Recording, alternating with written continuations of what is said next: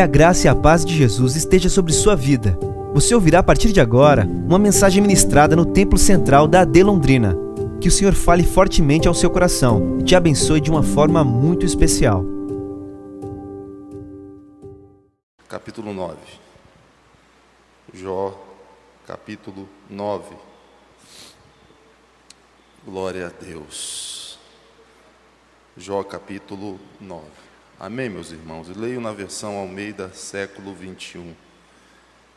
Diz assim a palavra do Senhor. Então Jó respondeu: Na verdade, reconheço que é assim. Mas como o homem pode ser justo diante de Deus? Como pode o homem ser justo diante de Deus? Pastor Mário, como pode o homem ser justo diante de Deus?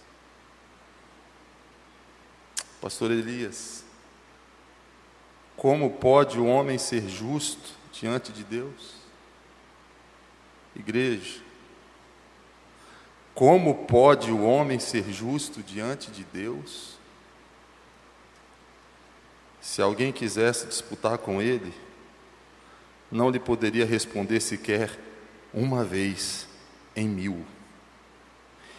Ele é sábio de coração e poderoso em forças. Quem já disputou com ele e ficou em paz? Ele é o que remove os montes, sem que o saibam, ele os inverte em sua ira. É ele quem sacode a terra do lugar, fazendo com que as colunas estremeçam. É ele quem dá ordens ao sol, e este não nasce, quem cobre as estrelas, quem estende sozinho os céus e anda sobre as ondas do mar. Meus irmãos, se eu pedir para você completar a frase, complete a frase. Deus é. Deus é. Como você completaria a frase? Provavelmente nós teríamos múltiplas respostas aqui, irmãos. Múltiplas respostas. Alguns poderiam dizer: Deus é Pai. Outros diriam: Deus é amor. Outros diriam: Deus é o Criador de todas as coisas. Outros diriam: Deus é justiça. Outros diriam: Deus é santo. Outros diriam: Deus é o Todo-Poderoso. Claro que nenhuma dessas respostas estão erradas. Nenhuma delas estão erradas. Mas nenhuma delas enquadra totalmente Deus. Talvez seja por isso que o teólogo Calbart, ao se referir a Deus, ele se refere a Deus como o totalmente outro mas nem mesmo a expressão de Bart, o totalmente outro, fecha o conceito, apenas apontam para uma direção. Aliás, eu acredito que todas as, as nossas respostas, ou aquilo que a gente completa a frase, Deus é, tudo aquilo que a gente vai dizer após o é, não fecha o conceito, apenas apontam para uma direção, porque Deus não cabe em um conceito. Deus é inonimável. E quando nós nos reportamos a Deus e falamos acerca de Deus, nós falamos acerca da obra de Deus, nós falamos acerca dos nomes de Deus, nós falamos acerca dos atributos de Deus e, de certa forma, as obras de Deus, os atributos de Deus e os nomes de Deus apontam para Deus e não definem Deus. Apontam para Deus, mas não definem Deus porque Deus é inominável, Deus é a causa primeira de todas as coisas. Deus é a causa primeira, é, o, é a causa não causada. Deus é, nós apenas existimos. E existimos porque aquele que é nos permitiu existir nele, de forma que fora dele todo ser é não ser. Glória a Deus. Mas dizer que nossas afirmações acerca de Deus são limitadas, não quer dizer que sejam falsas. Dizer que não podemos conhecer a Deus em sua plenitude, não quer dizer que não podemos, que não possamos conhecê-lo de forma verdadeira, Pastor Jodson. Porque Deus se revela. Deus se revela na natureza. Deus se revela na criação. Deus se revela no outro. Deus se revela nas Escrituras. E eu gosto muito da expressão de um teólogo que diz que, olhando a criação, olhando a natureza, olhando a obra de Deus, as obras de Deus, nós podemos ver suas pegadas. As pegadas de Deus, os rastros de Deus, o rastro de Deus. É como a experiência de Moisés. Moisés chega para Deus, Senhor, eu quero ter uma experiência maior contigo, eu quero te ver. Eu quero te ver. Aí Deus chega para Moisés: Moisés, ninguém pode me ver. Ninguém pode me ver. Mas eu vou fazer o seguinte: eu vou colocar você atrás de uma rocha. Nessa rocha tem uma fenda. Eu vou colocar a minha mão e vou passar. E quando eu passar, eu vou tirar a mão e você vai me ver por trás você vai ver meu rastro. De certa forma, segundo o teólogo, a gente vê os rastros, as pegadas de Deus. Muito bem.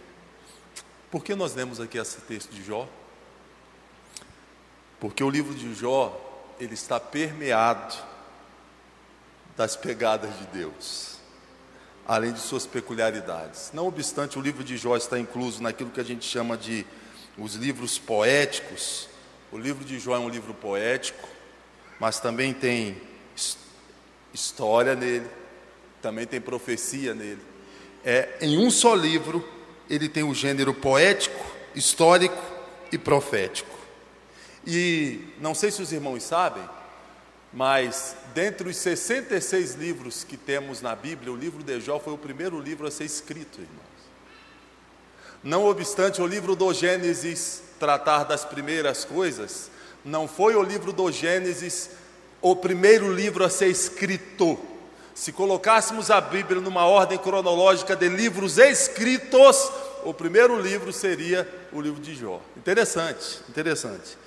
E alguém já disse que se nós retirássemos, to retirássemos todos os demais 65 livros da Bíblia, e ficássemos só com o livro de Jó, se só tivéssemos o livro de Jó, somente o livro de Jó, já teríamos informações suficientes para fazer algumas afirmações. Por exemplo, nós já teríamos informações suficientes para crer na existência do mundo espiritual, além do mundo físico e das implicações do mundo espiritual na nossa vida, no nosso mundo físico.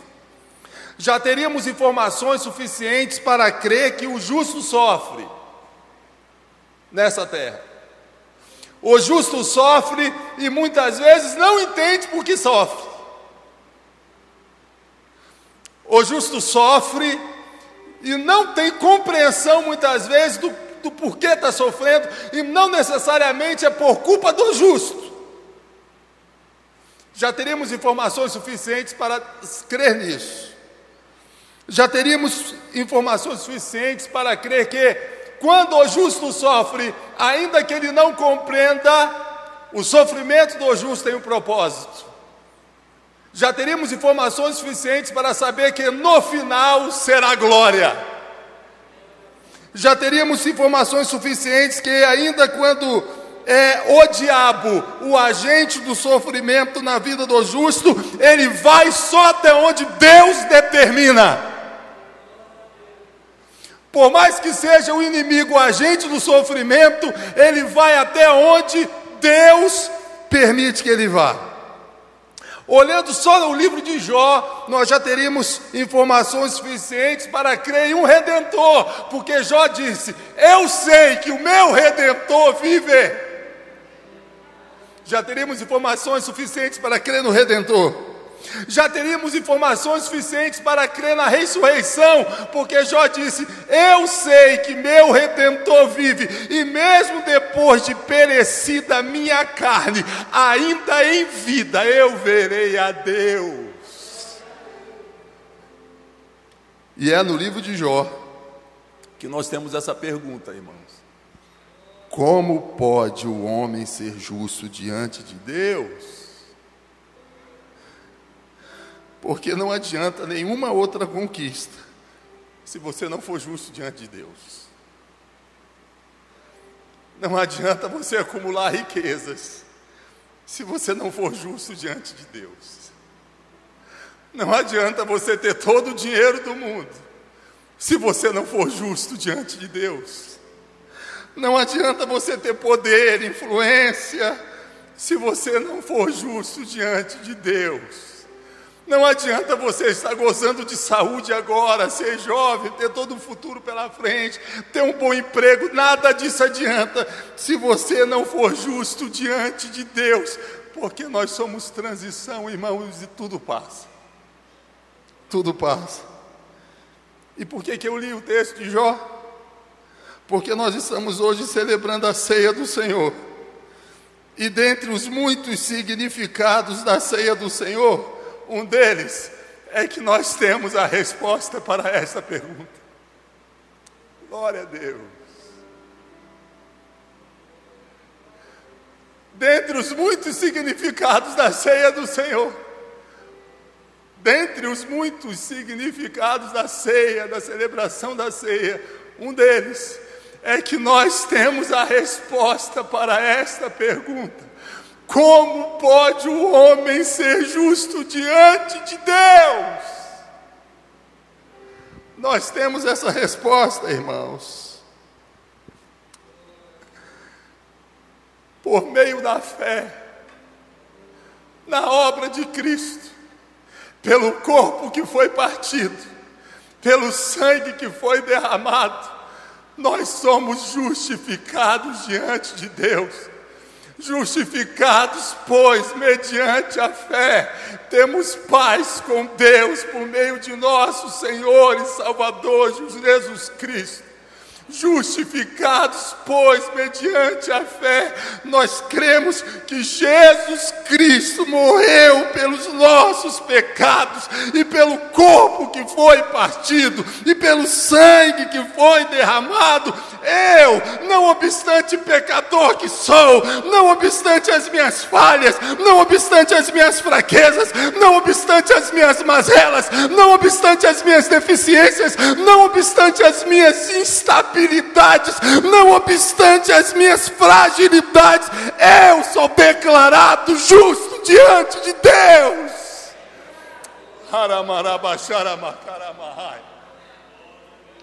E não pelas minhas obras, mas pelo corpo que foi partido e pelo sangue que foi derramado.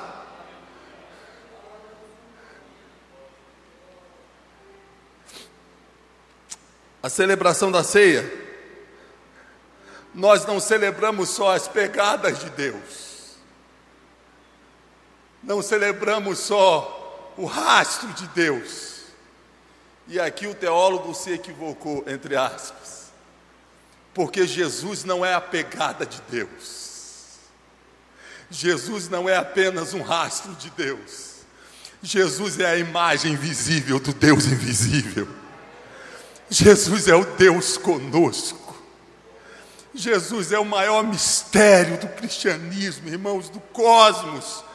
Deus, o Deus que criou todas as coisas, porque a Bíblia diz que por Ele, para Ele, por meio dele, são todas as coisas, e nele, sem Ele, nada do que foi feito se fez.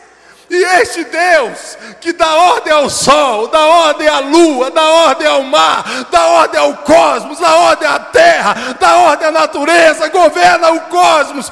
Este Deus toma forma de feto. Aleluia. Ele toma forma de carne, irmãos, o osso, e caminha no meio do povo. Aleluia. Nós não celebramos só as pegadas de Deus, nós celebramos o Deus conosco. Mas na celebração da ceia, mediante o corpo que foi partido e o sangue que foi derramado, eu não entro só numa nova relação com Deus, na posição agora na situação de justo. Eu entro agora numa nova relação com você. Agora eu posso te chamar de meu irmão. E aqui dentro nós não somos divididos por classes sociais. Pouco importa quanto você ganha, pouco importa o título que você tem, pouco importa o papel que você exerce lá fora. Aqui dentro nós estamos reunidos à mesa como irmãos na presença do Rei dos Reis. Não há mais judeu, gentil, grego, celta, livre, escravo, somos todos irmãos em Cristo. Aleluia. E agora eu posso me importar com você. E agora eu posso te chamar de irmão. E agora eu posso me alegrar com você. E agora eu posso crescer com você. E agora eu posso celebrar com você essa celebração da esperança. Mas não só isso, irmãos. Mediante o corpo que foi partido e o sangue que foi derramado, eu entro em uma nova relação com as deficiências desse mundo. Porque a Bíblia vai dizer: todas as vezes que comerdes este pão e beberdes este cálice, anunciais a morte do Senhor, até que ele venha. Anunciais a morte do Senhor. Quais são as implicações da morte do Senhor? Jesus morreu. E antes, e ali na cruz ele disse: está consumado está pago em sua totalidade, totalmente pago. E em Cristo Deus estava reconciliando consigo o mundo. Por meio da obra de Cristo nós somos justificados. Por meio da obra de Cristo, eu, apesar de mim, sou declarado e feito justo aos olhos de Deus. Então eu estou aqui hoje anunciando a morte do Senhor, até que, até que Ele venha. Mas entre eu hoje, justificado diante de Deus, e o até que Ele venha, tenha um espaço, tem um espaço, e nesse espaço, nesse tempo, tem dor, tem perda, tem lágrima, tem sangue, tem luta, tem aflição. Todavia, Jesus morreu. Está pago em sua totalidade. E ele vai voltar. E de forma que eu possa olhar para qualquer situação à minha volta, por mais absurda que seja, por mais caótica que seja, por mais que agora doa, e nós não vamos fazer um negacionismo aqui, dizer não dói, porque muitas vezes dói, não obstante toda dor, não obstante todo caos, não obstante todo absurdo, Jesus morreu, está pago em sua totalidade e vai voltar. Essa é a resposta que você pode dar ao absurdo quando ele bater a sua porta. Qual é a pior notícia que você poderia dar hoje receber hoje? Qual a pior notícia que você poderia receber hoje?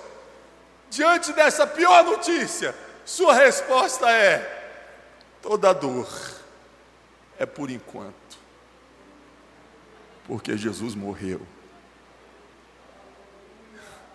e vai voltar quando ele morreu, ele me reconciliou com Deus. Eu não estou mais uma relação de Deus com Deus baseado em barganha. Eu não preciso mais conquistar o favor de Deus. E a minha vitória não é uma hipótese. A nossa vitória não é uma hipótese. Ela já já está decretada. Porque ele disse: está consumado. Toda dor é por enquanto. É por isso que a ceia pode ser chamada a celebração da esperança. Pai, ministramos a Sua palavra. Muito obrigado. Obrigado pela cruz. Obrigado porque em Ti, em Cristo, nós podemos ser justos, justos aos Teus olhos. E se somos justos aos Teus olhos, toda dor, toda frustração, toda decepção, toda luta, toda aflição, é por enquanto. É por enquanto. Nós estamos hoje aqui, Senhor, anunciando a Sua morte,